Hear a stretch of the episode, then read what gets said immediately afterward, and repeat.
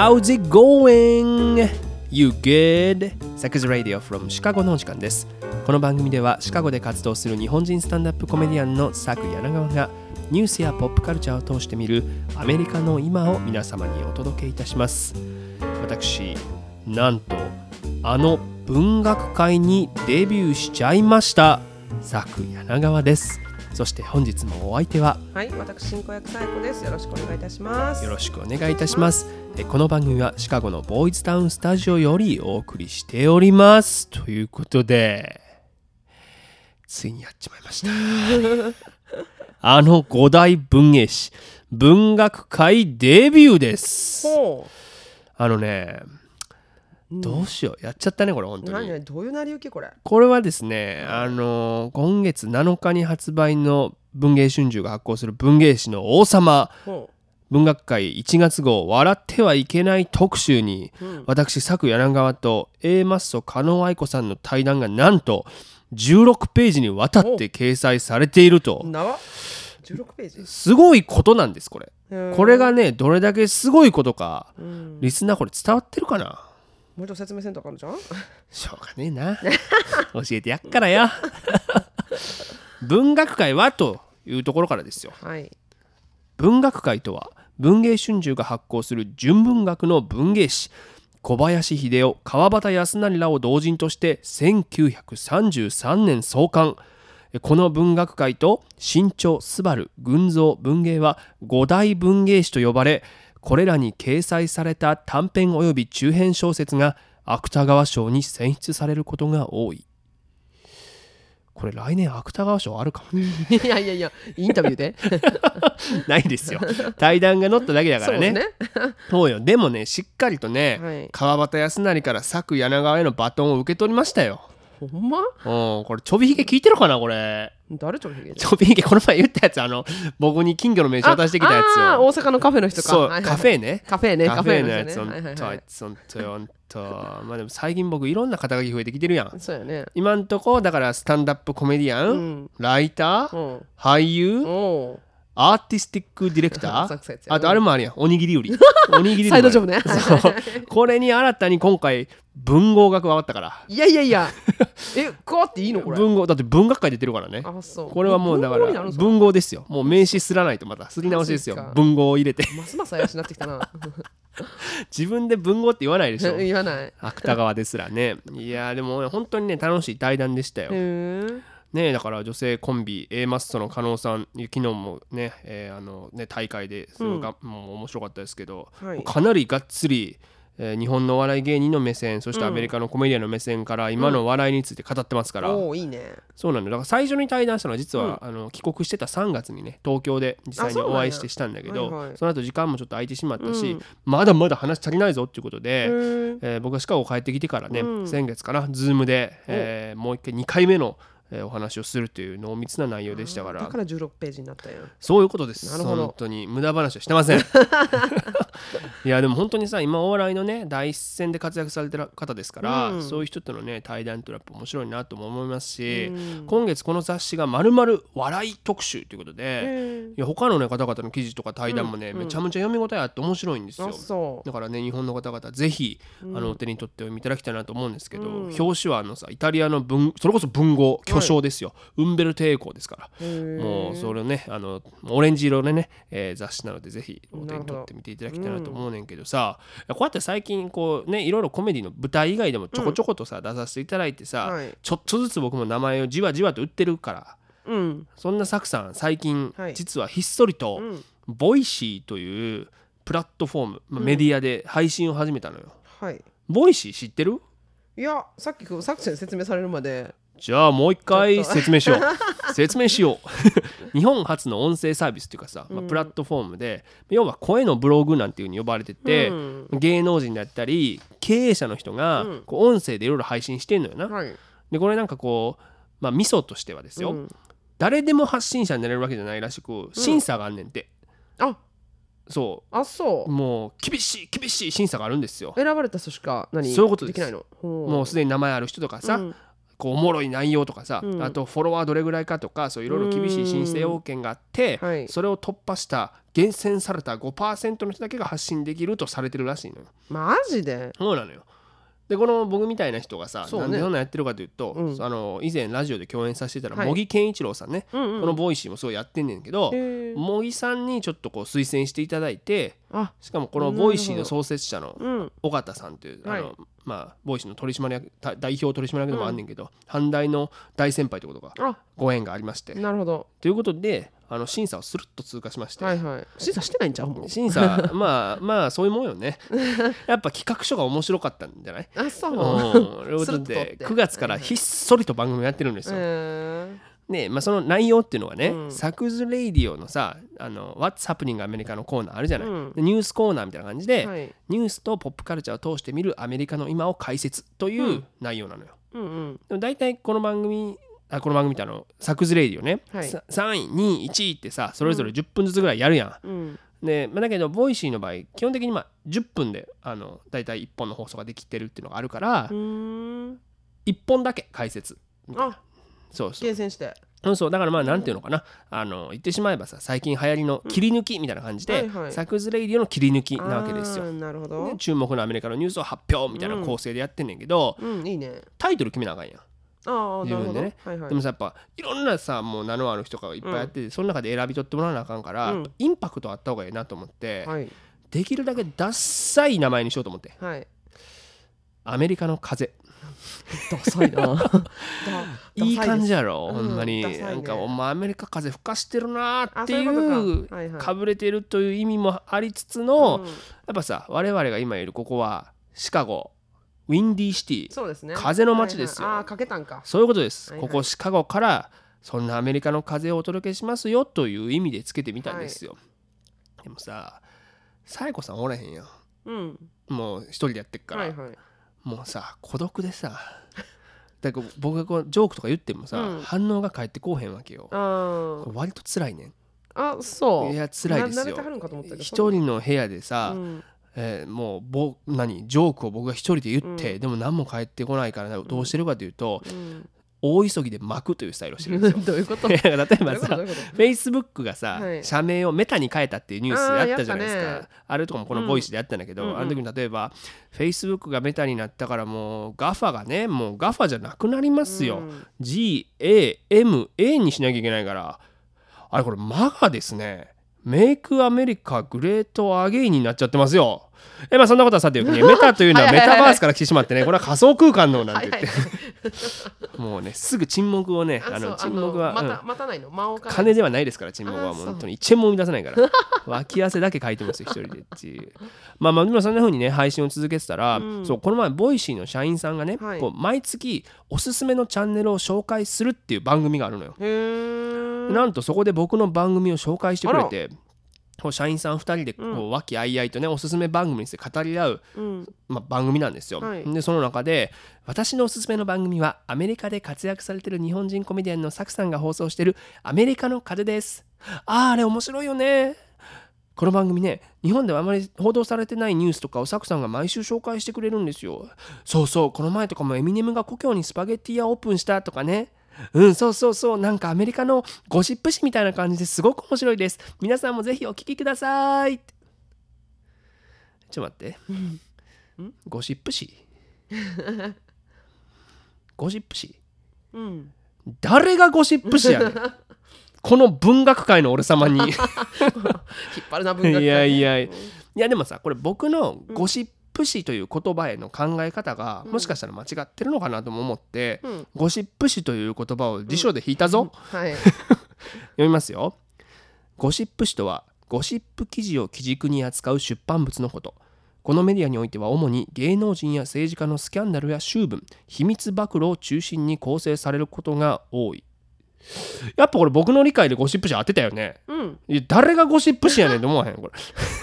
あそだってそれで言うとボイシーを拡大させたのがこれサクズレイディオですから、はい。自動的にこの番組ももうゴシップラジオですよ。うはい。急激な伸び率を披露したゴシップラジオ。ゴシップラジオ。あれそうやったっけと思って。僕割と真面目なテーマでやってると思ってさ、うん。これまで扱ったニュースを見ていったんですよ、はいはい。いきますよ、うん。えーカイル・リッテンハウスに無罪判決。うん。オピオイド乱用問題で大手薬局に損害賠償命令。インフラ拡張予算をめぐる民主党内での分裂これ社会派だね。もう解雇剣のような鋭い切り口ですよ。このルポですよ。はいはい。ただね、うん。これまでのテーマをよく見返してみたんやけど、うん。えマドンナ乳首の写真を削除され激怒。セサミストリートのビッグバードワクチン接種を報告。ニルバーナのジャケットの赤ちゃん児童ポルノでバンドを訴える。あったあったゴシップやったねこれ、はいあのねゴシップですよこの番組。いやね僕は気づいてんかった。この番組ゴシップラジオやったね、はい。うん。間違えました。だから違うんだよ俺。分かってないんだよみんなもう本当にさ。違う。そのねセサミストリートとかのニュースってだけ見たらゴシップやけどさ。はい。そのニュースからその背景とか背後にあるアメリカが今抱える問題とか、うん。社会にスポット当ててんだから。じゃあね。うんでもねあの皮肉なものでね、うんはい。あのボイシーにマドンナの乳首のニュースとかも上げたんですけど、うんうん。あの現状22回しか再生されてないという、あの求められてもなかったっていうところがねね。なるほど。ありますから、はい。あの今週もね、はい。えー我々のゴシップラジオ始まりますけども、はい。そうでも今日そうそう久々にゲストをお呼びしてますからねね。ゲストというか、まあ、コラボかな、うんうん。この番組でもたびたび紹介している海外コメディラジオのパーソナリティの雄大君と内林君、うんえー内林君この番組のね編集も担当してくれてますから、はい。えーまあ、ほんまはねあのサイコさんも含めて、えーこの4人でやりたかったんですけど、うん。ほら4人でやるとさこうまたうるさなってまた隣人がね「お国に帰れ!」って怒鳴り込んでくるから、またまたファイトせならね。そうやね、もうちょっとね、えー争いを避けていこうということで、泣く泣く3人でやってきますけどね、えー番組の後半のウィークリーアップデートのコーナーで、えーゲストをお呼びしたいと思うので、お楽しみにということで、今週も行ってみましょう。最初のコーナー、What's Happening America? さてこのコーナーでは毎週今起きているホットなアメリカのニュースを独自の視点で皆様にお届けいたします。政治に文化そしてちょっとおバカなニュースまでアメリカの今をランキング形式でお伝えいたします。ということで竜巻今週すごかったね。そうですね。ねはい。映像とかもなんか凄まじかったもんね、うん。本当に。まあ5万人の人が停電の被害を受けて、はい。ね死者も過去最多となる100人を超えてしまうのではなんて言われてますけど、はいまあ、ケンタッキー州の被害がね一番甚大だったというふそうね。うに報道されてますけど、うん。でもイリノイ州もね実はケンタッキー州と接してますからイリノイの南部の方ではね、うん。家とか教会がこう、まあ、被害に遭うっていうのうん。がありましたけどねアマゾンの倉庫がねそうそうやられてしまったみたいでねねだから流通にもかなり大きな影響が出てしまうんではないかというふうに言われてます、ねまあ、一部ではさなんかこれもこう気候変動の影響うん。なのかとかさそれそれに対して反対意見とかもいてさ、まあ、こはい。うなってるけど、まあ、うんとにもかくにも、えーまあ、一刻も早い復旧それから人命救助っていうのはなされるってことを祈る祈るばかりだなというふうに思います。ということで最初のニュースいきましょう。第3位2022年の北京オリンピックアメリカは外交的ボイコットを表明6日ホワイトハウスのジェンサキ報道官は来年に行われる北京オリンピックにアメリカは政府政府代表団を派遣しないといういわゆる外交的ボイコットをすると発表したとのことです。というニュースですね。本当に、えーまあ、大きな話題になりました。はい。うん。まあだからさびっくりすんねんけどさ、あの東京オリンピックもうこの前やったばっかりね。でもまああれはいはい。1年延期されてるからさ、うん、ほんまね。ねそうそうそう。だからこう、ね冬のオリンピックまであっという間というか、そうね。もう数ヶ月でうん。冬のオリンピックなんだっていうことで、ね、ホスト国は中国だからさ、まあ、かねてから問題視されていたアメリカと中国の外交問題がここへ来てオリンピックの参加という形で改めて露見したということですよね。うん。まあ、アメリカ政府としても明確なアクションを起こすということが、えーまあ求められていたのかもしれません。うん。でこのさ外交的ボイコットという言葉なんだけど、はい。英語ではディプロマティックボイコットということで、まあ、簡単に言うと選手は大会に参加するけど、はい。政府の代表団は派遣しませんよっていうことですよね。はい。だからまあ今年の夏とかも実は東京にバイデン夫人、ジル・バイデン率いる代表団がはい。来てんだよね、うん。開会式とかもね。えーでまあこのディプロマティックボイコット外交的ボイコットという言葉を初めて用いたのは今年の5月ナンシー・ペロシ下院議長だというふうに言われていて、えーまあ、それ以降、えーまあ、バイデン自身は実は言ってないんだけどその言葉自体は、うんうん。うんただ頻繁に使われるようになったと。なるほどね。いうことでね、はい。まあ、だから選手を含めたボイコットっていうことで言えば、はい。過去に、えー冷戦真っ只中の1980年、モスクワ大会で完全にアメリカをボイコットしてるんですよね。はいはいはい。まあ、しかも日本も続いてるから、うん。西側諸国ということで、うん。西ドイツとかも含めて選手を派遣せず、そのねその大会に照準を合わせた選手はかわいそうだよね本当にね。うん。だからピークがそこにあった選手っていっぱいいるわけだからさ。ね。ねでまあ、その報復にうん。今度は1984年のロサンゼルスオリンピックの時に今度はソビエトとかえー東はい。ドイツとかが不参加だったということがあったわけですけども、まあ、今回バイデンはまあ改めて強調したのは一生懸命練習してきた選手たちに悔しい思いをさせるのはベストな選択ではないと。うん。選手団のボイコットを改めて否定したということですよね。えーまあ、ただ、なんでアメリカが今回こんな外交的ボイコットに踏み切ったのかということを、うん。えーまあ、考えていかなければいけないんですが、はい。まあ、これは一言で言うとかねてから問題視されているうん。中国政府の、えー人権軽視にあると説明されているわけです。はいとりわけ、えー、新疆新疆、まあ、どちらでもいいんですけど新疆ウイグル自治区での抑圧、というのをずっとアメリカは非難してきてるわけで、えーまあ、ジェン・サキ報道官が行った会見でもですね中国が新疆でひどい人権侵害と残虐行為を実施しているのにアメリカの外交や政府の代表は何もなかったかのように今回の大会で対応するなどということは決してできないと。うん。まあねもともとバイデン政権は人権重視を掲げてるわけじゃないですか。はいでなるとこの状況下ではそうするんじゃないかという見立てが強かったわけですよね。でまあ同じくさっき報道官のコメントですけれども人権侵害が行われている状況下では通常通りに対応するわけにはいかないというメッセージにもなるんじゃないかと。はい。まあそうだよね。これが世界中にもちろんニュースとして伝わりますから、そうねこれまでもさ、うん。ノーベル平和賞を受賞した劉行波の投獄とかね、あったね。あと、まあ、香港問題もそうだしさ、はい。あと最近で言ったら、うん。政府高官にセクハラを受けたと告発してから行方が分からなくなってしまったテニスプレーヤーの、ポン・シュアイ選手うん。の問題とかでね、ね。えー非常に、えーまあ、問題が山積みなわけですよ。はい。でね、ポン・シュアイ選手に関して言うとテニス協会も先日女子の中国大会女子テニスの中国大会を中止にするという発表をしたばかりですし、あとねこの番組でもそれこそやりましたけど NBA のさエネス・カンターって選手がさ、はいはいトルコ系の人だったかなそうそうそう、チベットの圧政に声を上げてさあのオリジナルスパイクっていうの、うん。スパイクというかバッシュ、で、えーまあ、登場したなんていう、ね、ニュースも話題になりましたから、こうして今アメリカのスポーツ界と、えー人権中国の人権問題というのは切っても切り離せない状況だとうんいうことなわけですよね。でまあね、中国とアメリカの関係でいうとそれこそ経済においてもさファーウェイとか含めて多く存在するわけじゃない、はい。はいで、まあ、バイデン政権発足時からもっと言うとトランプ政権の時から、えー非常に大きな課題でもあり注目だったわけで、うん。そんな中での、まあ、今回のこの外交的ボイコットという決断なわけですよ。はい。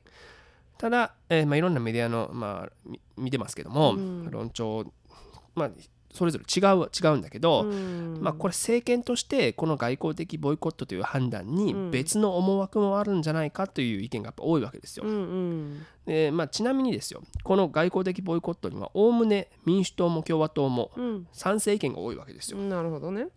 でまあほら何かとうん。チャチャを毎回入れる、うん。てかまあ野党ってそれが仕事でもあんねんまあけどさ、ねそうですね。共和党の、うん。えーミット・ロムニー上院議員もツイートでいい決断するじゃねえかっていうふうにしみじみと言ってました。やっぱね人権が絡んでるからね。そうそうそう、うまあねでもまああとはその共和党の内部には、うん。まあかなりこう対中政策で強硬なことを求める過激派もいてですね、はい。えーアーカンソー州選出トム・コットン上院議員はですね、外交的ボイコットはもう中途半端だと不十分だと主張してて、もう完全に選手を送り込まないいわゆるあモスクワ大会のようなボイコはいはい。ットすべきだったと、えーしながらですね次のように捉えたということでアメリカ企業は中国共産党を金銭的に支援すべきじゃない。またアメリカ選手団を自国の選手を行方不明にしてしまうひどい政権の危険にさらしてはいけないと。うん。いうふうに言ってるわけですね。まあまで、えーこれ共和党だけじゃなくですね、はい。民主党のえーオハイオ州選出、えーティム・ライアン下院議員もですね、えーまあ、外交ボイコットはこれまた不十分だと主張して、中国は繰り返しオリンピック開催の栄誉に値する国ではないことを自らが示しているじゃないかと大会は別の場所で開かれるべきだという意見を述べたということなんですよね。まあだからまあバイデン政権としてもね、民主党としても人権重視っていうのは変わらないじゃないですか。で対中政策を強めると宣言している以上まあ中国に対しては強硬な姿勢を見せるしかないというのが、えーまあ一つの、えーまあ結論だと思うんですよね。あはいで先月11月15日ですね、えー米中首脳会談がオンラインで行われて、うんでその時の一つの争点も人権状況の改善だったということで、うん。まあとまあ、その時はとりわけ台湾問題が大きく取り沙汰されてましたけどね。一つの中国ということでね。はいはい。とチベット。それからウイグル。というところに関して、まあ、議論を双方交わしたというふうに言われてます。えーでそれでもって12月6日にこの発表でしょ。はい。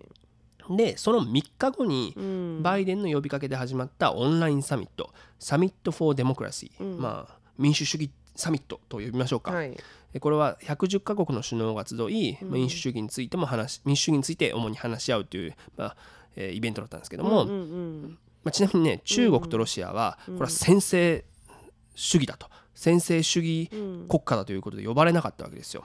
まあなんかうん納得な気はするけどね。ね、バイデン、うん。まあ、今回ねあえて呼ばない一方で、うん。台湾を招待してそのことに対してやっぱ中国が猛批判をするという、はいはい。まあ、一悶着があったわけです。うんだからまあタイムラインを整理すると、うん。まず米中首脳会談をして、はい。その後外交的ボイコットの発表、うん。それから民主主義サミットという流れだから、うん。もうこのタイミングでのボイコットの発表っていうのはもうあらかじめ用意されていたということですよ。うん。ねまあ、その国際的な立場で言うと、はい。人権重視と対専制主義という見せ方をしたし、うん。国内においては対中強硬姿勢という見せ方をしたこれを両方一気に見せる狙いが政権としてあったんじゃないかとうん。いうことなんだと思うんですよね。でまあ世界の情勢見てみるとアメリカだけじゃなく、まあ、イギリスカナダオーストラリアなどもこれ外交ボイコットということで続きましたから。でもこれさ初めイギリスとか否定してたもんね。ああそう。そうだね。そうね数ヶ月前とか,、うん。だそれこそ BBC のね記事にはい。イギリスの政府高官のコメントが掲載されてんだけど、うん。いやもしイギリスがアメリカのこのディプロマティック・ボイコットに追随すれば、うん。イギリスはアメリカのプードルだと思われてしまうっていう。これ従属するだけの文字通り犬ってことなんだろうけどさ、うん。プードルなんやと思これブリティッシュユーモアなのかね？ここプードル。うプードル？犬って言わないところが。だよね。だから うんこれ分かってんのかなと思うのは、うん。プードルトイプーやったらちっちゃいけどさ、うんうん。結構でかいでガチプードルは、でしかも賢い賢い。そうやで。自分たちはそういうあそういうことか。てんじゃないの？毛も抜けないし。毛も抜けないし。そう飼いやすいでと。そう。そういうことで自分たちをと高く見せてんじゃないの？その。雑種じゃないぞと。雑種じゃないのと。っていう深読みもできると。知らんけどね。ねということでね。だからまあ例えが独特だよね。まあね。プードルじゃない俺たちはっていうところがね、うん。なんかいいなと思いました。でもその交換のね発表で言うともちろん中国政府もねアメリカの今回のあり方を批判してるし、はい。何らかの報復手段を取るとしてるわけですよ。うん。で、えーまあ、あのこのアメリカがボイコット発表した翌日にね、えー中国の高官が発表したコメントははい「ていうか俺たちそもそもあんたら呼んでねえし」っていういいね。煽り合ってるよねこれ。なんかもう、うん小学生小学生のそうそうそうクラスルームでねえしっていうね、うん。そう。でもなんかその報復手段って何なんだろうとかいろんな人が取り沙汰さ、ね、してますけども、2028年、はい。えーまあ、パリの後だね。ロサンゼルスオリンピックなんですよまた、ほうん、だからそこで外交的ボイコットと言われてまうそこすけど。まで待つ？そうやね。んだいぶ根に根に持つエネルギーってすごいで、持ってうん。だってなかなかなパワーねそれ。7年間根に持てるかその間にだってさいろんなこと絶対起こるやん政治的なもん。絶対変わるのにさその7年前を持ち出すんやろ。そうやね。7年後に。だから絶対政府代表団のメンバーは多分総入れ替えぐらいされるよ 7年間で。でもその人たちもあのあ7年後は俺たちオリンピック行けねえからっていうのはもう肝に銘じて ね行かないといけないっていう。だからまあ他にねなんかあるんでしょうけど、いずれにせよ、えー中国そしてアメリカの今後の関係からは目が離せないなとはい。いうニュースでございました。ということで2位行きましょう第2位ヘイトクライムをでっち上げ俳優のジャシー・スモレットに有罪判決。2019年シカゴで暴漢に襲われたという虚偽の通報を行いヘイトクライムをでっち上げたとしエンパイアなどで知られる俳優のジャシー・スモレット被告に9日有罪判決が下されたとのことです、いいねゴシップになってきたね。ゴシップだね。これもやったもんね。やったよ。まあ久々の登場ですね、はい。ジャシー・スモレット、うん、まあねゴシップ番組としてはこれ扱わなあかん話題そうね大きい話題の一つですね、ううん。んこれねさっきやったよねこの番組でって言ったけど、うんうん。あのね見返してみたら、うん。サクズ・レイディオ、うん。シーズン1うん、エピソード2です。エピソード2そんなむちゃくちゃ昔ですよあそんな初めねそうなんすですよ。まあそもそもこの事件が起こったのが2019年の1月なんだけど、はい。そこから4ヶ月してちょっと事態が進展したうんうんうん。5月に扱ってるから、うなるほど。事件からもうほぼ3年が経ってるというね。うわ怖いね。ね。2019年からそっかもうもうちょっとで3年経つんだよね。3年ですね。いや怖い怖いまあでもさその時のエピソードも聞いてたよっていう方は相当のこの番組のマニアですから、もう新桜テストじゃないですそうそう誇りを持っていただきたい、ね、本当に。だ僕がまだ文学界から注目浴びる前の放送だからな、はいはいはいとい。うことで。あはいはいはいじゃない。で すすいません。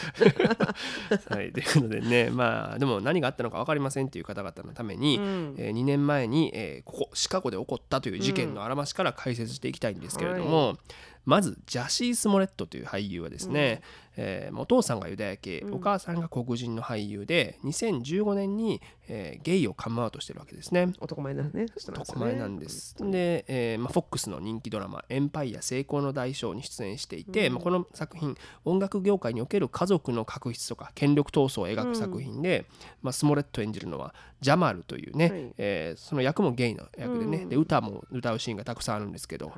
えーこれ非常に、えーいい役だった当たり役だったわけです。うんうん。えーただ2019年1月、えー自宅近くのシカゴのゴールドコーストという、ね、場所があるんですけど、そこのサブウェイに向かう途中に、はい。2人組の暴漢にロープで首を絞められ、うん。漂白剤をかけられた上、ん。ここはマガの国だと叫ばれたと主張したわけです。さっきのマガね、うん。メイクアメリカグレートアゲイ。ン、でこれはもうれっきとしたヘイトクライムじゃないですか、つまり人種宗教性的指向民族など特定の属性を持つ人に対してのもう憎悪に基づく嫌がらせ脅迫暴行ということです。はい。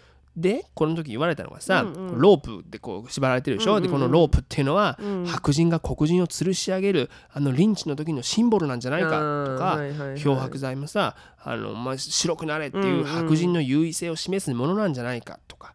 でマガって言ってるし、うん。これはトランプ支持者の白人の犯行だとみんな思ったわけですよ。ねで大々的にそれが報じられて、はいなんて事件だってなったんですけど、えー実際にはですね、はい。えー翌翌月2月21日に、うん。えーこのジャシー・スモレット自身がシカゴの警察に逮捕されたわけです。うん。なんでかというと、はい。要はこの暴漢、うん。えー自分で金を払って雇っていた、はい。しかもナイジェリア人。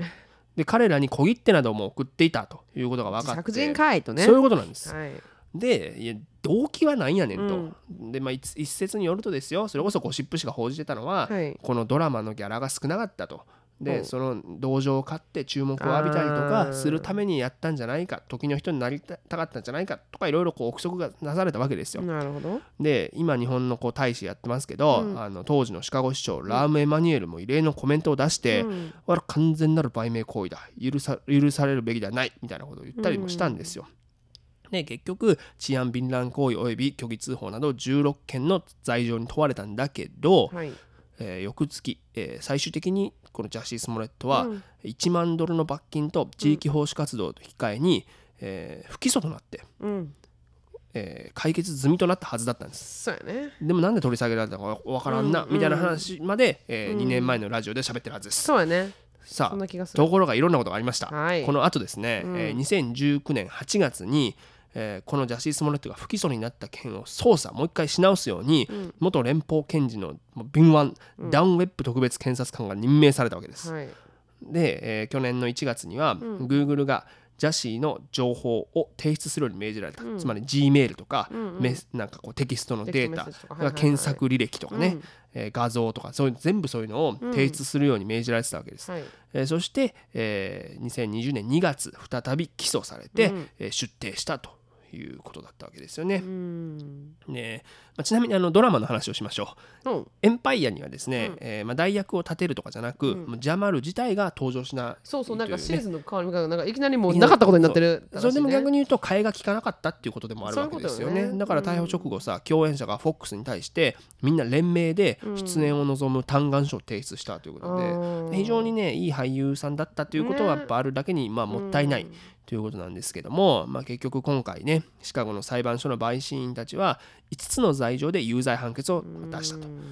えーまあ、ただ弁護団は無実をあくまでも主張して上訴上訴する意向を示していると。はい。いうことなんだけどさ、うん。だこの2年でやっぱいろいろねやっぱ状況も変わったなと思うのはさうん。なんかまあ例えば1個目僕個人としてこのニュース初めて見た時に、そのさ動機がさドラマの出演費をこう交渉してあげるために同情を買いたかったって出たって書いてたやん。っうんうん。ていうニュースが出たやん、うんはいはい。でも天下のフォックスのヒットドラマやでと。ギャラええに決まってるやんと思ったけど、うん。やちょ待てよと。サブウェイ行くぐらいだから、うん。もしかしたら俺ほんまにギャラ安いんかもなとちょっと思ったの思い出してね。僕と同じ食生活やったから。でも今思うのはお金持ちでもサブウェイは行くわ、うん、行く行く、特に夜中とかやったらさそうそう。小腹減ったな空いてるとこあサブウェイでしょ。あるね、まあ、これ昼間やってんけどな、あそう まあでも美味しいし健康的とみなされてますからね。野菜食べられて。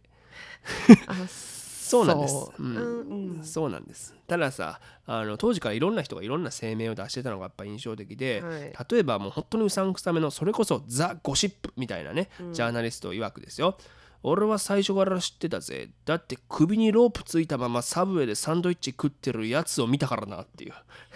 なわけあこるほんまなんかな。分からん。けど、でもそういうのがあったりとか、うん。まああと、まあ、これはそれは今のコメントはさ前番組でも解説したと思うんだけど、はいはい。その後ですよ。うん。その後に、えースタンダップコメディアン、えーもうブラックコミュニティのオピニオンリーダーでもあるデイブ・シャペルがね、はい。舞台で言ってるんですけど、うん。俺はこのニュースを聞いた瞬間マジかって思ったんだうんだってシカゴっていう大都会にここはマガの国だって白昼堂々叫ぶやつがいるっていうのは信じらんねえぜそしたらやっぱり自作自演だったうんっていうふうに言ってるわけですよね。まあ納得そう。で、まあ、ここでもちろんデイブ・シャペルも含めていろんな人が問題視したんだけどさ、まあ、デイブ・シャペルがやってて、まあうんすごくこう印象的な言葉が黒人コミュニティに対しての恥だっていうことを言ってるわけですよ。でどういうことかっていうと、うん。この一つのでっち上げによって、うん。これまで権利のために必死に戦ってきた人の努力が一瞬で無駄になるわけですよ。ね。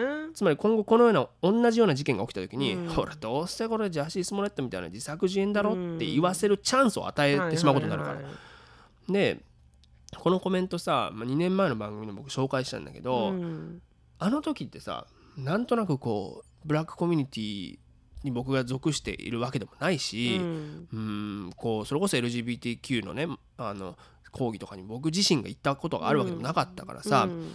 なんかこうまあひどどことなく人事のような感じもちょっとあったんだけど、あれからさコロナ禍が来たでしょ、うん。でアメリカにアジア人ヘイトっていうのがさ、はいはい。わっと広まったじゃない、うん。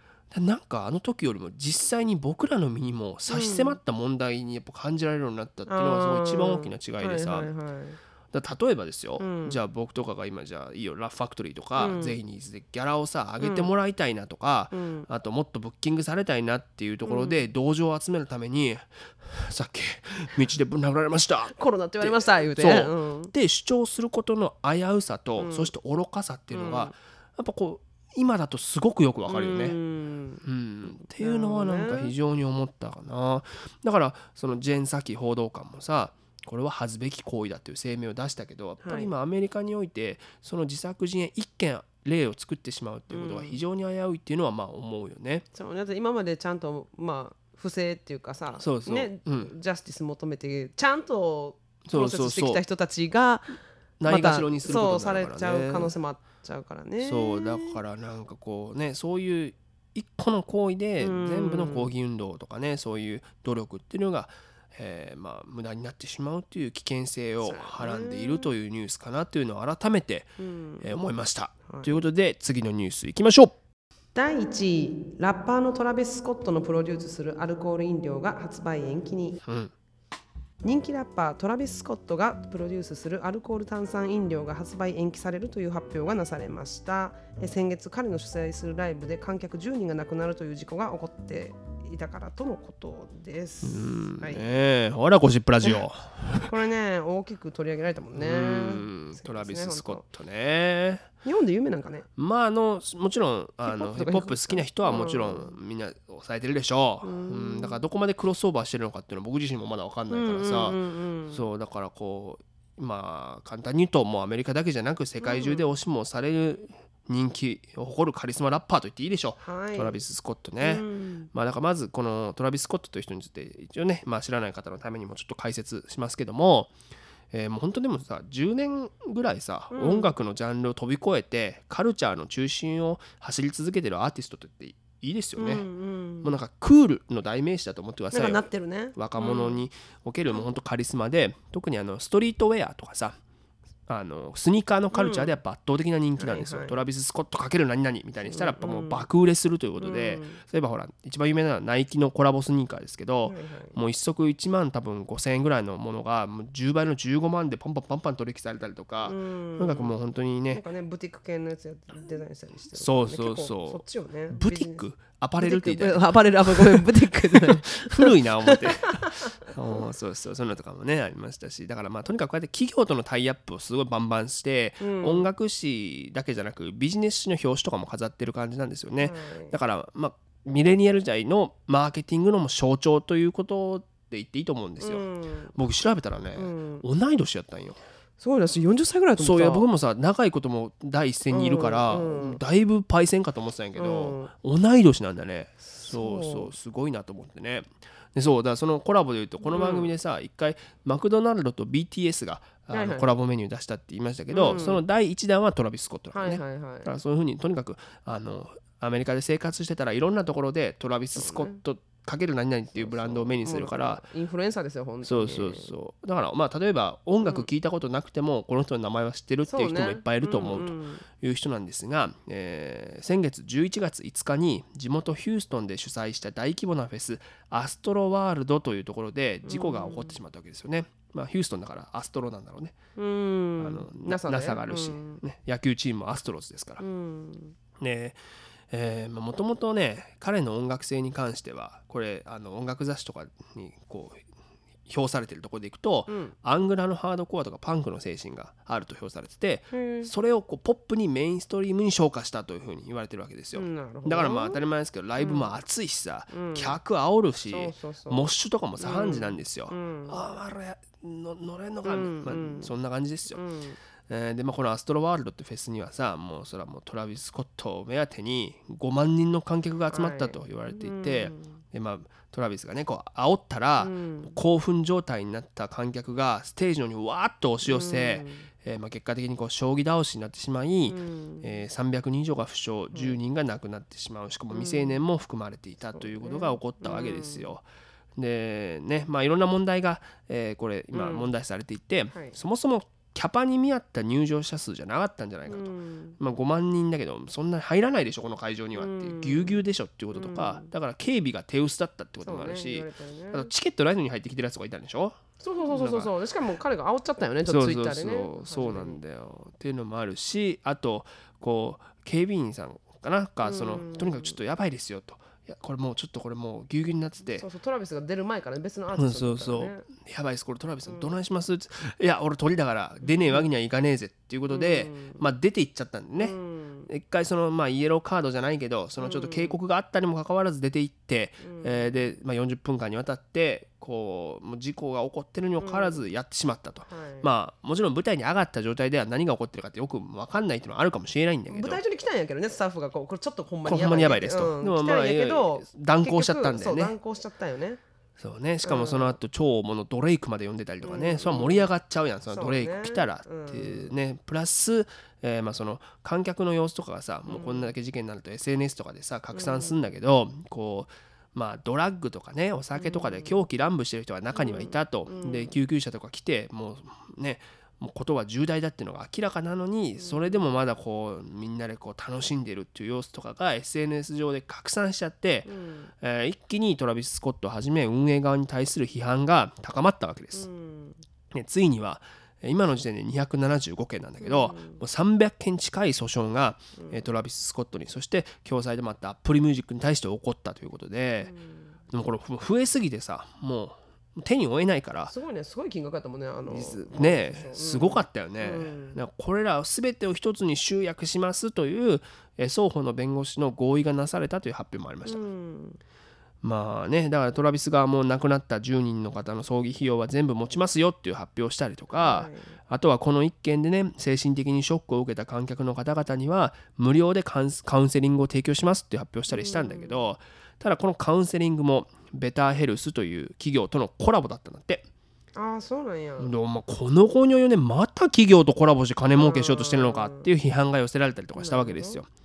でね、そういうことがあって、一部の人々の間では、Spotify とか Apple Music でトラビス・スコットの楽曲を聴かないようにしようというボイコット運動、いわゆるキャンセルカルチャーへと発展したということで、えー来年もすでにね、えーまあ大規模フェス、コーチェラでヘッドライナーとしてアナウンスされていたんだけども、その座を降板させようという、えー署名が6万件集まったということで、まあ、先日降板を表明しましたけども、まあそんな中でまず彼とコラボをし続けておそらくはものすごい利益を出してきただろう、ナイキナイキ社ですね、がスニーカーの新作カクタスの発売の延期を発表と。でゲーム会社もそれに続いたりとかしたりしたんですけど、えーそして今回のアルコール飲料ということですね、えー販売元はアンハイザー・ブッシュ・インベブ、まあ、バドワイザーとか、もうグースアイランドも扱う会社ですよ、はい。で、まあ、予定ではトラビスの角体というね、えーまあ、ウォッカベースのチューハイセルツァーと思えばいいんじゃないですか、えーが発売される予定だったんだって、で角が好きなんだね。CAC 角足すとかさ 角がきっとこうブームになってねトラビスの中の一つの、まあ、そういった、えートラビスブランドの、えーまあ、セルツァーと呼ばれるアルコールですよ、はい。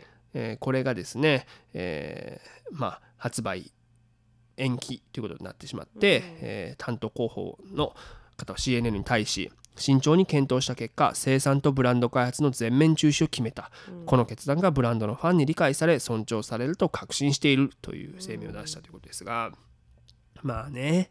まあ、そのさっきも言いましたけど SNS にそのお酒というさ、えーしかもフェスでね、えー飲んでるというところがこう、まあ、拡散してしまったし、まあちょっとまあこれはだ発売するっていうのは厳しいのかなとも思うしまあ、賢明な判断だと思うよね。うんだからまあこれは本当違うんだけど、どうしてもこうフェスイコール酒での騒ぎっていう風に見られちゃうことって多いじゃないですか。まあね。まあブランドにもそれは良くないもんね。うんうんだから本当は別にフェスってね僕も出てるからあれだけどさ、ほんそんなことないし、その一部のマナーが悪い人のせいで、えーまあ、なるだけっていうのはあるんだけどそうね。うん、もちろんちゃんと楽しくお酒を飲んでる人はほとんどなんだけどね、まあだから。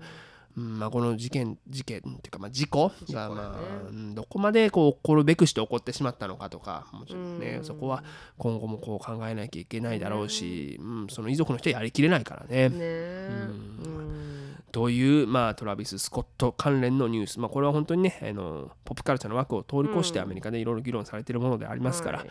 えー扱ってみました。えーということで、えー What's Happening アメリカのコーナーでした。えーさて、お待たせいたしました。えーここからは私、佐久柳川が極めて個人的に1週間を振り返るウィークリーアップデート全略シカゴより幕開のお話のコーナーなのですが、今週はサクズレディオ始まって以来のコラボ企画、素敵なゲストをお呼びしております。今週のゲストは、ポッドキャストで海外のコメディを紹介する番組、海外コメディラジオを配信しておられる番組パーソナリティの雄大くん、そして当番組の編集も担当してくれているエントランスの内林くんです。ようこそお越しくださいました。どうもーどうもーよろしくお願いします。よろしくお願いします。テンションがその元気やね、本当に。いやー、楽しみにしてました。あの、あれだね、意外と久しぶりですよね。プライベートでは話すこととかあるけど、共演するということに関しては、僕が一回ね、そうです番組にゲストで出させていただいてあれ以来っていつでしたっけ？あれね、4月。あ、じゃあもうだいぶ前になるんですそうね。結構もう半年ぐらい空いてしまっていて、はいはい。なので非常に楽しみにしてましたが、まずは簡単ではありますが、お二人のプロフィールからご紹介したいなと思います。えーまず、えー、雄大さん、三度の飯より海外コメディが好きなお笑い芸人、年間700本もの映画やドラマを見る、まさに海外コメディの生き字引、えー自身も福岡を中心に漫談家として活動ということでございます。よろしくお願いします。よろしくお願いします。そして、えー内林隆明さん、はい。えー太田プロ福岡所属2年目のトリオ、エントランスのボケ担当、ヨガの聖地、インドのリシュケシュで1ヶ月修行するほどの ヨガ好き、えー特技はプログラミングということそうなんで、はい。異色やな、なんいや、か。そう、いや、でもちょっと、その、ヨガはそんなに今やってないから押したくないです。やってへんの？チャクラ開けてへんの？だから全然開けてないんですよ。だから、ちょっとプログラミングで行きたいんで。あ、いや、でも今日。マジで出たかったんで、ありがとうございます。ありがとうございます。いや、ね、その内林君は普段ほら、僕らのさ、あの番組をずっと担当してくれててね、そうですよ。大変やだからったんですよ、もう、このサクズ・レイディオ。結城さんが逃げたから、いらん、おらんくなってなかったんで、お願いします。ありがとうございます。ということで、逃げたんです。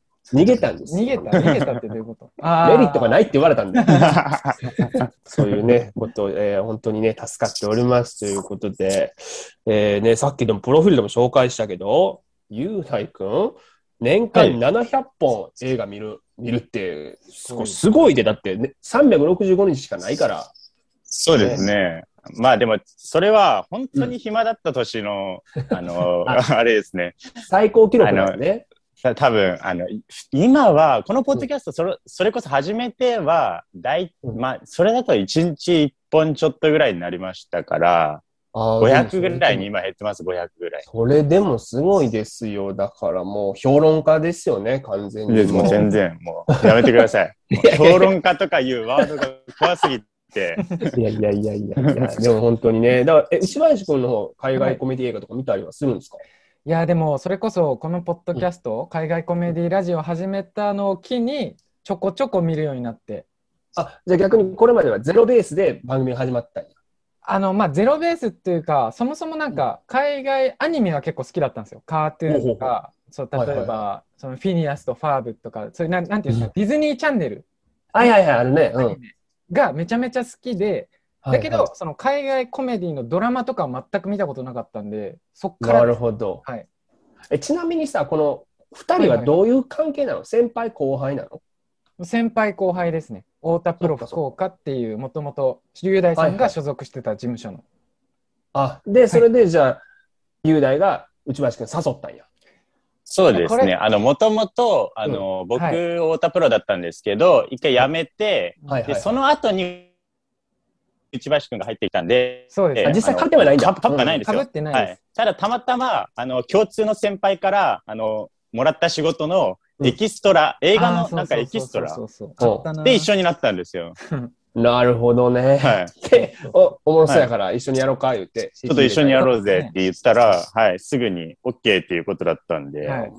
そうか、いや、そうね、これいきなりこんなすんなり始めてしまってるけど、この番組のあのリスナーの、海外コメディラジオっていうのはどんな番組なのかっていうのをね、あの、そうですよね。わからない方もいらっしゃると思うので、うん。僕でも言ってきたでしょ。この番組でずっとさ、面白いポッドキャストないんですか？っていうリスナーからの質問に、いや、海外コメディラジオいいですあ本当に唯一、唯一押してくれてる人ですよ。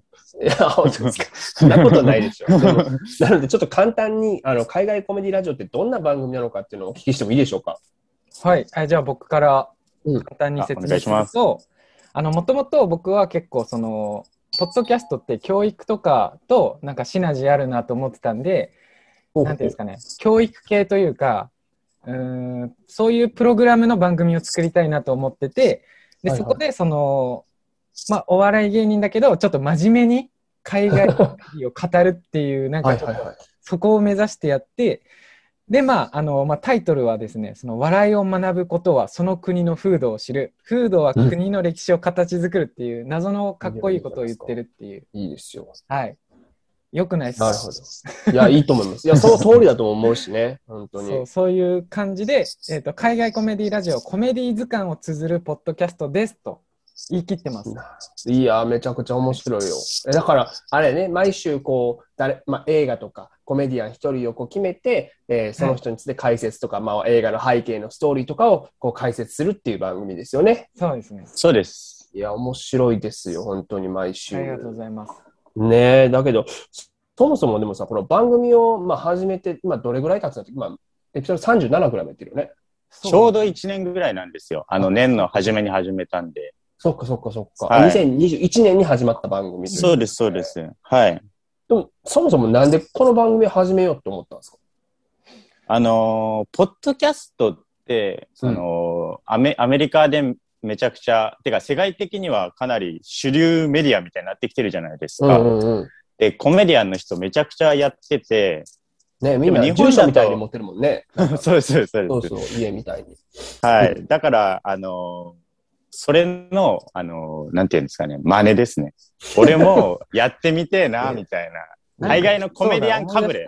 なんかツイッターの DM はでい、雄大さんから、はあの、内林くん、そういう IT とかプログラミングできるから、で、俺がなんか、ポッドキャストもともと興味あったというか、古典ラジオっていう、あ、あるね。はい、あの、の、えっ、と、ポッドキャストの、えっ、と、聞き手、聞き役の方がし知り合いで、結構ずそうなと、んや。えそうー、自分もその話とか聞いてて、まあ、いずれはそういうなんか、ポッドキャスト自分もやれたらいいなと思ってたところで、なんかちょうど雄大さんから、あの、一緒にやらんってきて、で、まあ、雄大さんの家行ったんですよ、最初。ほうほうほで、雄大さんの家行ったら、うん。なんかちょっと、この30代手前の人間が、一人暮らしの独身男性が、自分の趣味とか好きな、なんうかはい。愛用してるものを紹介するポッドキャストやらんって言われて、いや、おちょっとそれはそうそうそうそうさすがに面白くないと思う。言えないけど、いやいやいやいや。マジの感じで言ってたから、いや、ちょっとじゃあ、はいちょっと、雄大さんのことを、ちゃんと、あの、カウンセリングじゃないですけど、話ああして、僕が。合うやつちょっと探しそうって感じで話してたら、映画好きですよねって僕は聞いて、ほうほうめっちゃ見てるんよそうだ。映画好きか。いやでも映画だと、その広すぎるから、あのまあ敵多いからちょっと絞りましょうかみたいな感じで、はいはい。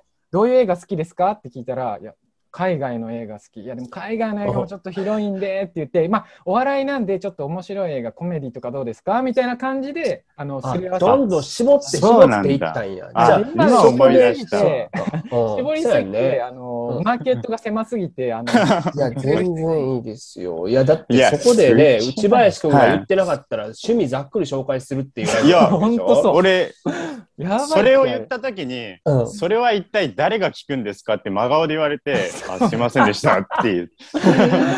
なるほど あ、それ思い出しわ。たわ。うんなんか、パッと自分で始めたような気がしてたけど、内林くんが実はいや、作ったんですそうですよ。よ。じゃあですよ。海外コメディラジオ。はいい。や、面白いね。僕もそれは知らんかったんで。そうだはいよね。はいはい。そっかそっか。え、でもそれで言うと、なんでこう、もともと、海外のコメディが好きになったんですかなかなかね、日本にいて、日本で生まれそうですよ。ね。ね、きっかけとかもないっていう人も多いかもしれないんですけど。うん。あの、ものすごく幼少期の時から、なんかアメリカとか、いはいはいなんていうんですかね、西洋にかぶれてたっていうか、な、なんでかわからないんですけど、うんあのーちっちゃい時からアニメとかも、あのーうんうみんな、あのなんていうんですかね、漫画とか、うんそっちの日本のやつを見てる時に、はいはい僕はなんかウォレスとグルミットとか見てたんですよ。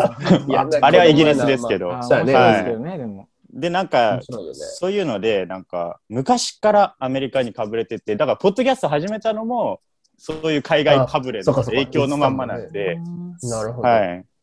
そうだから一貫はしてるんですそんな感じです。はい。だから、日本のお笑い番組をうん見るか感じで、海外のコメディを、で、ツタヤが家の近くにめちゃくちゃ、家の近くにあったんですよ。はははははだから、なんかそういうの入手しやすかったっていうか、なるほど、なるほど。そうか、そうか。じゃあ、日本で生まれ、はい。日本で育ったけど、こう、ツタヤで、こう、字幕付きのものを見ながら、でも、それね、すごいちっちゃい時から見てるっていうのはいいなというふうに思うし、なんか逆にこう、うわ、この映画、自分の人生変えたなとか、この映画見た見て、うわ、これ海外のコメディと思うなと思ったっていうきっかけとかってある？それはもうフレンズですね。フレンズ？はい。あもうフレンズはうん人生を変えた一本っていうか、もう人生をダメにした一本ですね。まあなんかさ、だはいね、そう雄大僕と同い年じゃないですか。はいはいはいだからなんかこうほら、なんていうの、テレビとかで、こう、あの、再放送 NHK でよくやってたじゃないですか。こうはいはいはいはいはいはい。字幕じゃないや、吹き替えでやってたよね、あの時は。とかでなんかそうですね。フルハウスとかもやってましたもんね。はい。そういうシットコムのイメージなんですけど、それはでも伝えで借りてきて見てたってこと？そうです。中学生の終わりぐらいに見たときに、うんもう、ドハマりしまくって、俺、高校生の時の記憶がないですもん。フレンズばっか見てて？そうです、そうです。え俺、あのずっとフレンズしか見てなかったんですよ、高校生の時に。友達いました？もろいけど。友達いなかったよね、だから。フレンズ見てフレンズなのに？そうですね。フレンズが友達になってしまったせいで、友達もいなかったし、マジなんだ。そうなんや。はい。だからフレンズ、ね番組でも。フレンズの特集してたよね。めっちゃ面白はいい、かっもうフレンズ愛についてはもう一回がっつり喋ったんで、ちょっとぜひそっちを聞いてほしいんですけた。ど、そうよね。だからそこがなんか他の、うんなんていうんですかね、スタンダップコメディを今日本でやってる人たちと、ちょっと違うところかなって思いますね。あの、なんかイデオロギーから入っていけないっていうか、社会を良くしたいんはい、だとか。わかります、そその感覚。そうですそうです活動家の方じゃなくて、もっとこ活動家って言ったらもうあれですけど、その 楽しいエンタメの方からちゃんと入って、あの本当に笑うところから入ってきてるっていうことですよね。そういうことです。なんかレニー・ブルースとかから入る人が多いじゃないですか、やっぱりスタンダップコメディって言うと。うん、でもレニー・ブルースからさ、僕らの世代って入りようないよねって思わん？いや、本当なんですよ。あの人たちに本当に聞いてみたいですよね。レニー・ブルースのネタ見たことあるんですかって。そうそう。いや、ことあるごとにスタンダップコメディアンといえばね、レニー・ブルースでねっていうのってなんか、ロックといえば60年代でねみたいな。いや、そうなんですよ。なんか、あれはちょっとね。レニー・ブルースから入ってないっていうところがちょっと違うところかなって思いますねいや、。面白いよね。でもそう考えると内林くんとかもさ、はいその、こう、この番組を、あの、担当するようになって、出るようになってから海外のコメディをこう、学んでいったところあるじゃないですか。はい、もちろんだそういうなんか、なんていうの、割とこう、海外コメディラジオのリスナーと同じ目線を持ってるっていうのは、なんかこう、すごく番組で面白いなと思うんですよ。確かにもう自分が本当には最初のリスナーですからね、ファーストの。もうまず、まず 海外コメディラジオを一番最初に聞くのは僕で、その海外コメディラジオを編集するのも僕なんで、めちゃめちゃ聞いてるんですよ、実は。そうだよね。2回聞いてるから2ね。回以上は確実に、最低でも2回は聞いてるんで、だから一番詳しくなってるのは僕なんで詳しいよな。そうやな。そうや、ね。実は詳しい、実は僕、海外コメディ詳しいんですよ。いや、そりゃ去そうやろ。ちなみに今までうん番組いろいろこうやってきたと思うんだけど、はい一番こう、あこう、なんていうの、おもろいなんかヒットしたなって思ってる誰フィットしたなっていうのは、あ、それ気になる。めちゃくちゃ気あになる。の、まあ、結構言ったんですけど、あの、女性の、あの、えっとあタイトルが何だったっけな。あ、そうだ。ハンナ・ギャツビーさんのネットフリックス。ハンナ・ギャッツビーね。はい。ハンナギャッツビーはあ、ハンナ・ギャッツビーね。の、はいはいあはい。の、あれを、あの、紹介してもらって、いやよくネットフリックスで見たらすごい面白かったです。はい。確かにね、あの、日本の人でも多いね、ハンナ・ギャッツビーからスタンダップというものを知りましたとかさ。ハンナ・ギャッツビーはそうですよね。めちゃくちゃ、なんていうんですかね、日本のそういう、なんていうのか、イデそれこそイデオロギーとかうん。をものすごく新しい形にした人っていうか、そうですねはい、そういうなんか、オピニオンリーダーみたいになってますよね。はい。完全にうん。あとなんか見やすいよね、あの作品自体が。うんスタンダップをこう中心にはしながらなんだけど、ちゃんと人間模様とかも描いてるから。すごいなんか、一本の映画見てるような感じで、見やすあくストーリーが入ってくるというか、はい。はいはいはいはい。面白いですね。意外と、だからハンナ・ギャッツビーちゃんと解説してる日本、なんだろう、こう、まあ、雑誌とか記事とかさ、それこそ、なんか番組もないから、そういった意味では非常にこの海外コメディラジオ貴重やなと思いますよ。本当。に誰のためにやってるのいや、でもか全くわかさ、らないですねそれはさっ。き言ってたよ。あの、辞典を綴るっていうふうに言ってたけど、いつか、あこの番組でこの人を扱ってるんだ、し、し、聞いてみようみたいな、こうさ、うんうんうん辞書にしてくれたら最高ですよね。確かに。そうですね。アーカイブしていけるんで、ポッドキャストそこがいいですよねうん。いつでも聞けるっていうか。そうそうそう。いや、それはね、思いますよ。だからそう考えたら今ちょっとこの質問上で僕いろいろ考えてきてたんやけど、その、はいはいはい。もう今ちょっと半分言ってしまったけど、そのね、はい。さっき人生を変えた一本っていう話をしたじゃないですか、フレンズっていうところで。うんうんうんななんかこう、なんだろうね、自分のこう人生に大きく関わった作品って内林くんとかある？自分の人生に大きく、あ、でも、うんコメディではないんですけど、おお、面白いよ。えっと、セント・オブ・ウーマンっていう、はいはいはいはい。アルパチーノさんが、えっと、アルパチーノさんが出てるやつが、もう僕は大学生の時に見たんですけど、はいはいはいはいはい。あの、なんか英語の先生が、うん。英語勉強するにはやっぱなんかど映画見ろみたいなのあるじゃないですか。ある英ね。語の先生って映画好きなんですよ。わけわかんないけど。いや 本当に、本当に。まあ高校生だったかな。まあ 忘れたんですけど、それで、お前のがだろ？あたまたま。そうそうまあで、大体そうなんですよ。うん。で、なんかそれで映画これおすすめよって言われて、見てえ感動ー、したっていう、あのなんか、なんか結構、しん、なんていうんですかね、かん感まあ、情移入バディもののね。うん。バディものなんですけど、まあまあそう、バディものの中ではやっぱ一番僕は好きです。バディもののクラブって。うん。なるほど。いや、なんか、うんまあ、アルパチーノってやっぱそういうところでいくとやっぱ素晴らしいですよね。いや、コメディアンじゃもちろんないけどさ、なんかこう、ね、アルパチーノにさん付けする人久々に聞いたけどね、アルパチーノさんいやいや、芸歴上ですから。いや、そりゃそうやで。誰も確かにそうだよねすべきじゃないねんけどさ。芸歴下でもさん付けするけどね。いやこれパチーノだったら。いやいや、本当そうですよ。うんいやだ、それはね、あるけど、でもなんか僕、結構この海外のさ、コメディとかを紹介する文脈とかで番組とかに呼んでもらうときとかあんねんけど、ちょっとやっぱ難しいのが、海外の人のジョークをさ、こう説明すると、日本語で日本語で。なかなか難しいなって思うときとかあるわけですよ。うんやっぱユーモアってローカルだっていうことをずっと言ってんねんけどさ、うんなんかそこら辺の、ですね。であの番組ね、海外コメディラジオ聞いてて、そこら辺のなんかこう扱い方もうまいなと思うんですよね。でもちょっとお難しかったですね。どこのジョークいや、難しいです。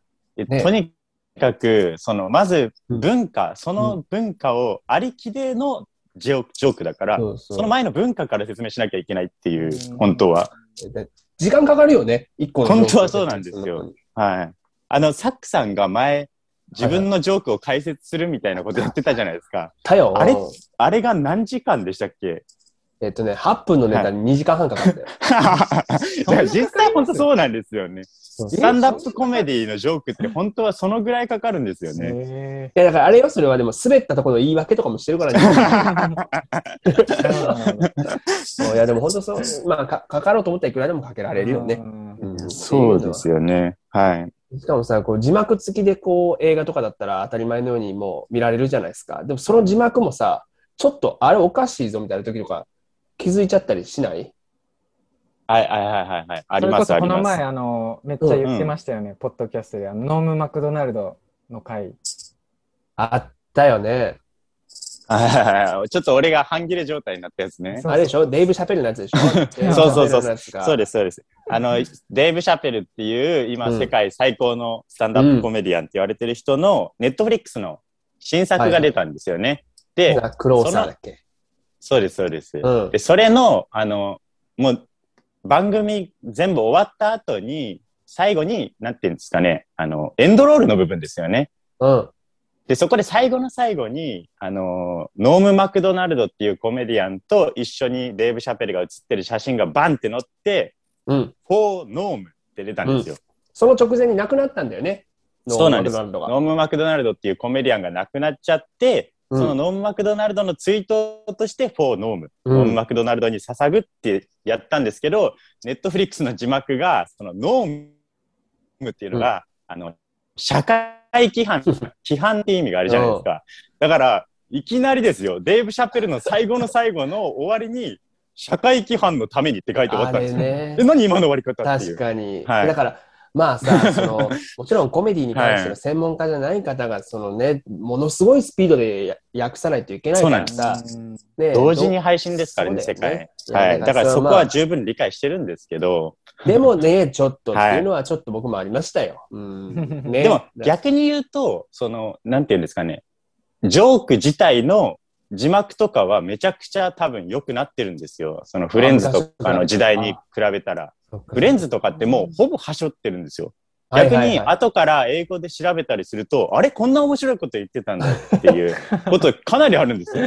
だか なら、あの、デイブ・シャペルのやつも、あの、ジョークの部分はそこまで問題がなくて、で、ノーム・マクドナルドの語訳に関しては、英語でよく関係ないじゃないですか。知ってるか知らんかだよね。そうそうそうなんですよ。海外のコメディアンを知らなかったっていう、それだけの話なんで、海外コメディっていうのがもっと知られていくと多分、どんどんなくなっていくと思うんですよそうだそれで言うと、はい知られていくとということで言うとですよ、我々はいはがいこうどんどんどんどんこうふ布教していくのもいいのかなと思うんですよ。うんうんうんだからこれ別に、それが日本のお笑いと戦わせてとか、そうどうでもよくて、その海外コメディに どうでもいいです。のはい。なんか受け皿をもっともっとこう増やして魅力を伝えていければなっていうのがちょっとあるので、そうですよ。ね。だ僕さ、それこそ雄大なんかさ、なんかはいはい。コメディ映画の映画館でパンフレット買えるじゃない？映画館でパンフレットの時に、あそうですね。なんかこうコラム書いてる人っているじゃないですか。はいはいはいはい。もちろん町山智博さんとかすごい面白いし、うんうんうんそのね、あれだけど、こう、どんどんどんどん若い人がどんどんどんどん書いていくようになったりとかした時に、適任やと思うけどね。ああ、ありがとうございます。ちょっともう一回言ってもらっていい？ですいや、あの、ちょっと、まあ、ちょっとじゃあ、あの、いや、これね、僕はずっと思ってたんですけど、なんか、ポッドキャストを我々やってる、まあ、同志じゃないですか。こう、僕もちろんも自分の番組やってて、二人もさ、海外コメディラジオってやってて、うんうんうんなんか、さっきもさ、冒頭で話したけど、ポッドキャストの魅力がさ、もっとこう、日本にも広まっていくといいなっていうのはちょっと思ってんねんか。あどうすか？だってなんか、ん当たり前のように、こう、コメディアンとかさ、アメリカってさ、はいあ、ポッドキャストやってんのかって聞かれるのよ。なんか名刺代わりじゃないけどそう。なんだ。あ、なるほど、なるほど。そう。なんかそれで言うと、なんかもちろん、こういうふうに我々みたいに配信する側の人間が増えていくのはもちろん大事なんだけど、聞く側の人たちが増えていかない限りさ、もう飽和オブ飽和になっていくやん。はいはいはいはい。ね、なかなかポッドキャストっていいなと思う。だからまたラジオともまた違った手軽さがあると思うし、うん。YouTube の方が多いのかな、やっぱこう自分でやるっていうふうになっていく人は。日まあ本のお笑いの人とかは。なんか個人あ、的に。思うのは、うんうんなんか結構ポ日本、まあ日本での話ですけど、やっぱポッドキャスト今のところ、そのまあビジネスマンだったり、まあ、なんていうんですかね、30代、40代とか、それこそ教育の番組がほとんどトップシェアなんですよね、多分。なるほど。日本のポッドキャストって。って考えたときうんうんうん。にそういう層が聞いてて、で、逆に言うと10代とか20代とか若者はなんか、いえっと、配信ライブとかの他の代替サービスでなんかま、お賄ってるイメ印象なんですけど、それはアメリカではどうなんですかね？ああ、でもね、同じなんですか？インスタライブとかってあるやん。でも、はいはいはいもちろんやってる人もいるんだけどさ、なんか、ポッドキャストっていつの時間にも聞けるし、あとうん、通勤とかがさ、車の人が多いあーそう。かそうか。かコロナであ通勤減ったりとかして、車だとやっぱり動画見てられへんよ。そうっすね。っていう確かに。意味で、やっぱり車社会とすごくフィットしたメディアなのかなっていうのはやっぱ思う。あそっかそれこそ日本だったら電車で通勤してるときみんなあのスマホであの動画見てるっていう。あ、そう。あ。そうなんだ。みんなやっぱ見るんだ。あはいの電車のぎゅうぎゅうの中でも。そうそうそう見るんで、そうですね。その違いはあるかもしれないで。もそれでもそれが耳だけでいけるようになったらさ、乗り換えで歩いてる時とかもさ、耳だけでい本当けるし。ですね。乗り換えでも見てる人いますからね。いや、危ないよね。だから、危ないですよ、んだっ本当に。けながらスマホ、歩きスマホみたいなねうん、言われてますから。そいつらに説教しながら、ポッドキャストの魅力を言っていけばいい。いや本当そうですよ。危ねえだろ、お前。ポッドキャスト聞けよ、お前。いや、そうよな。うんななんかそういう意味でね、日本にもこう広まっていくとすごいいいなっていうふうに思うしね。だからなんか、ね、もちろん、あの、ポッドキャスト上でこういうふうにコラボレーションするっていうところもなんか、初めてこの番組でじ実現できたことで嬉しいんですけど、実際にさ、まあリアルの方でもなんかできたらいいっすよね。確かに。いや、本当に本当に。いや、行くよ、僕、福岡。ほんとね。いくらぐらいかかるんですか、福岡。福岡まで、何福岡っていくらぐらいかかるんですか？それはシカゴから。シカゴから。それは成田か羽田からまた別便に乗ればいいんじゃないの？あそういう、え、福岡って直ないんですね。直通はないね、シカゴは。あそうなんだ多分、へそう。ーだからね、でも、ね、だって、福岡も空港からむちゃくちゃ近いじゃないですか、市街地まで。めっちゃ近いですねそうなんで。よますあ、全然ね、あの、東京、大阪に行って、もちろん福岡にツアー来年しますから、ちょっとこれはもうここで宣言しとこうよ。あの、一緒にちょっと舞台を作りましょう。作りましょう。あの、場所とかいいですね。場所ね、そうそう。これ前もちょっと言いましたけど、あの、福岡でアナウンサーをしてる長岡大河さんっていう、僕の先輩がいるので、うんうんうんちょっと大河さんもちょっと招いて、お客さんは全部大河さんが呼んでくれるから。基本的にはそこはね、任せながらね、やっていきたいなめちゃめちゃ呼んでくれう。そうですけどね、でも。いや、そうですそうですよね。鶴の一福声で集まりそう。ものすごく人気あり、人気ありますからね。ただ我々はドアウェイになるよ、それは。誰だと早く大河さんを出せってなるから。誰やが3人続きます。そうそう。ここはね、ちょっとね、気をつけないといけないんですけど。ということでね、あの、そうそう、これちょっと聞きたかったんですけど、あの、やっぱもうクリスマスやん、もうすぐ。うん、うん。そうですねクリスマス。シーズンってやっぱさ、あの街中イルミネーションもあればクリスマスの曲もラジオからバンバンバンバン流れてくるんですけど、やっぱクリスマス映画もあると思うの。クリスあのうんコメディに関してのね。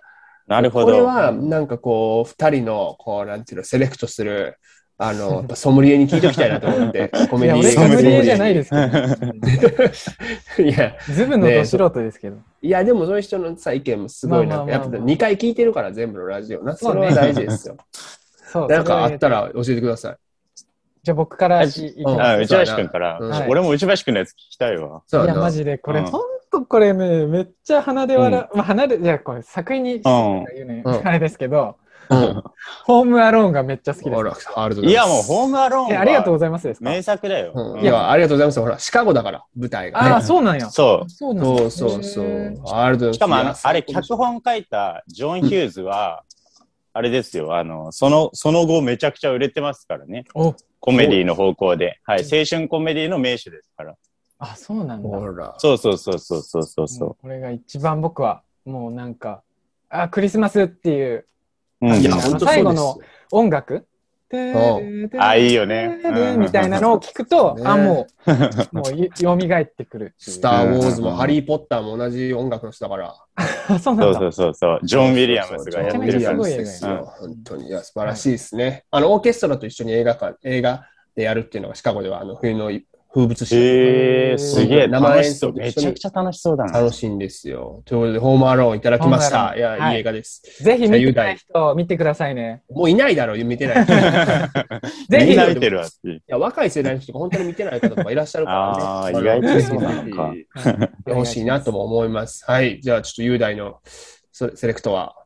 僕ですね、あの、クリスマス映画ってことで、でせっかくコメディで、サクさんなので、コメディアン。ではいはい。コメディアンが主演のクリスマス映画だけでも、ちょっと考えただけで、うんもうめちゃくちゃいっぱいあるんですよ。確かに。ちょっと、なんとなく、なん、どれあるかなって思ったら、お願いします。例えばジム・キャリーのグリンチですよね。はいはいはいはい。はいはいはいあと、シカゴの英雄のあの、ビル・マーレーのうん。3人のゴーストはいはいはい。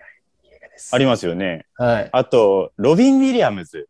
うん、何やろうん。はい、ロビン・ウィリアムズの、あの、生前、あの、最後の主演なんですよ、これ。うんロビン・ウィリアムズのクリスマスの奇跡っていう映画があって知、らない、それ。はい。うん。で、これが、めっちゃ微妙なんです。微妙だから知らないんじゃない？そう、そう。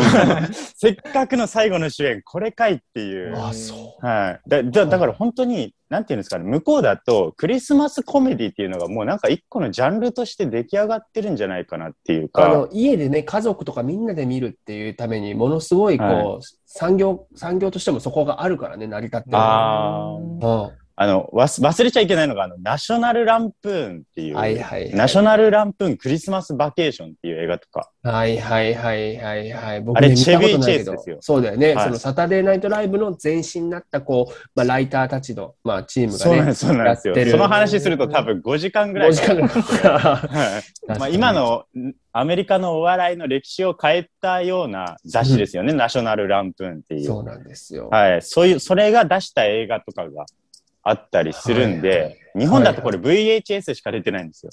あ、そうなんや。え DVD にもなってないんや、今。DVD になってないんですよ。だか、ら、あの、お持ってるの俺だけじゃないかなって今思って それはなきゃ。ははいそっか。うわい。でもやっぱ一番、もし、一番これ見てくださいって言うと、やっぱり、エルフ。はいはい国からやってきた。はいはいはい。を僕は一押ししたいですね。ウィル・フェレル。はい。ウィル・フェレルっていう、もう、うん日本でも有名ですよね、この人は知。ってるんじゃん俺たちニュースキャスターシリーズ。そうです、そうです。ね俺たちシリーズでとにかく有名な、まあ、アホ演技のコメディアンですよね、とにかく。その、あの、ウィル・フェレルの初主演作品なんですけど、はいはいはい。これ、これの良さっていうのが、とにかくまず、あの、ホームアローンと一緒で、全年齢対象なんですよ。はいはいはい。あ大人から子供までみんな楽しめる。はい。で、ウィル・フェレルで唯一だと思います。下ネタがないのが。ウィル・フェレルで唯一下ネタがない映画だと思います、これ。はい。だから、全員が見れるんで、ぜひ見てほしいし、あと、はものすごく、あの、アホコメディではあるんですけど、うん。実はアメリカ映画においての、その、しっかりとしたクリスマス映画に対するオマージュが入ってて、う。うんあの、ものすごく、なんていうんですかね、名作とされるものたちから引用がすごいいっぱいあるんですよ。なるほど。例えば、あの、ものすごく嫌なおじさんだったやつが、最後はいクリスマスの精神で、いいやつに改心するっていう、これクリスマスキャロルっていう、そうですね。まあこれはイギリススですけど、はい、スクルージ、も元はディケンズの、ね小説ですけど、はいはい。はい、そういう要素もあるし、なるほど。あと34丁目の奇跡。はいはいはいはい。これ、も名作ですよね。そうですね。これ逆に聞きたいんですけど、アメリカだとクリスマスのシーズンになると、どっかではやってるっていうやってますテよレビとかでテレビでもやりますし、それこそそういうあの音楽と合わせたイベントになったりとか、あと、ですよこね。うバーとかでさ、こうテレビが大きい画面であって、もういいです流れてるね時。とかにそういうのがもう憧れ、だまあ、音声が流れてこないんだけどね、その、はいはいはい。そでもそれがあって、あと思って。映像が合ってて、で、ね34丁目の奇跡で言うと、そういう、なんていうんですかね、現実主義の親に育てられて、なんか、夢とかを見れなくなった、あの、冷めた子供が、はいはいはい。自分はサンタクロースだと名乗るおじさんに会うんですよね。はいはいはいはい。で、それで変わっていくっていうのが、このエルフの場合はサンタじゃなくてエルフなんですけど、うんうんエルフだと自分が信じ込んでるウィル・フェレルと出会う子供っていう要素もあるんですよ。なるほど。で、なんとクライマックスは、はい。あの、その辺の一般の住民たちの優しい気持ちの協力によって、一気に、あの、ハッピーエンドに向かうっていうのが、はい。これは素晴らしきかな人生から撮ってるんですよね。クラシックなところから。もう、こんだけクラシックなものを入れて、ギャグ満載で、たった97分に収めてるんです。すごいですね。こう聞いたらね、本当に。絶対に見た方がいいです。で、今挙げたような映画って白黒なんで、うん見づらいんですよね。あの、日本だとやっぱちょっと抵抗がある人がはいはいいると思うんですけど、エルフは2002年、3年の映画なんで、あのもうものすごく映像も綺麗なんですうんよ。だから、あの、今の人が見ても全然古く感じないと思うんで、ぜひこれを見とけば、アメリカにおけるなんかクリスマスとかの精神の素晴らしさとかが全部わかるようになって なるほどね。はいだね。いや素晴らしいですよ。ちなみにさ、このエルフについての特集とかも海外コメディラジオでやるんですか？やります。あのー、いいいいパス出したよありがとうございます。ありがとうございます。ぜひ、あのー、そっちの方でもっとウィル・フェレルについても、この映画についても、あの、詳しく、あの突っ込んだ話をしてるんでぜひぜひ。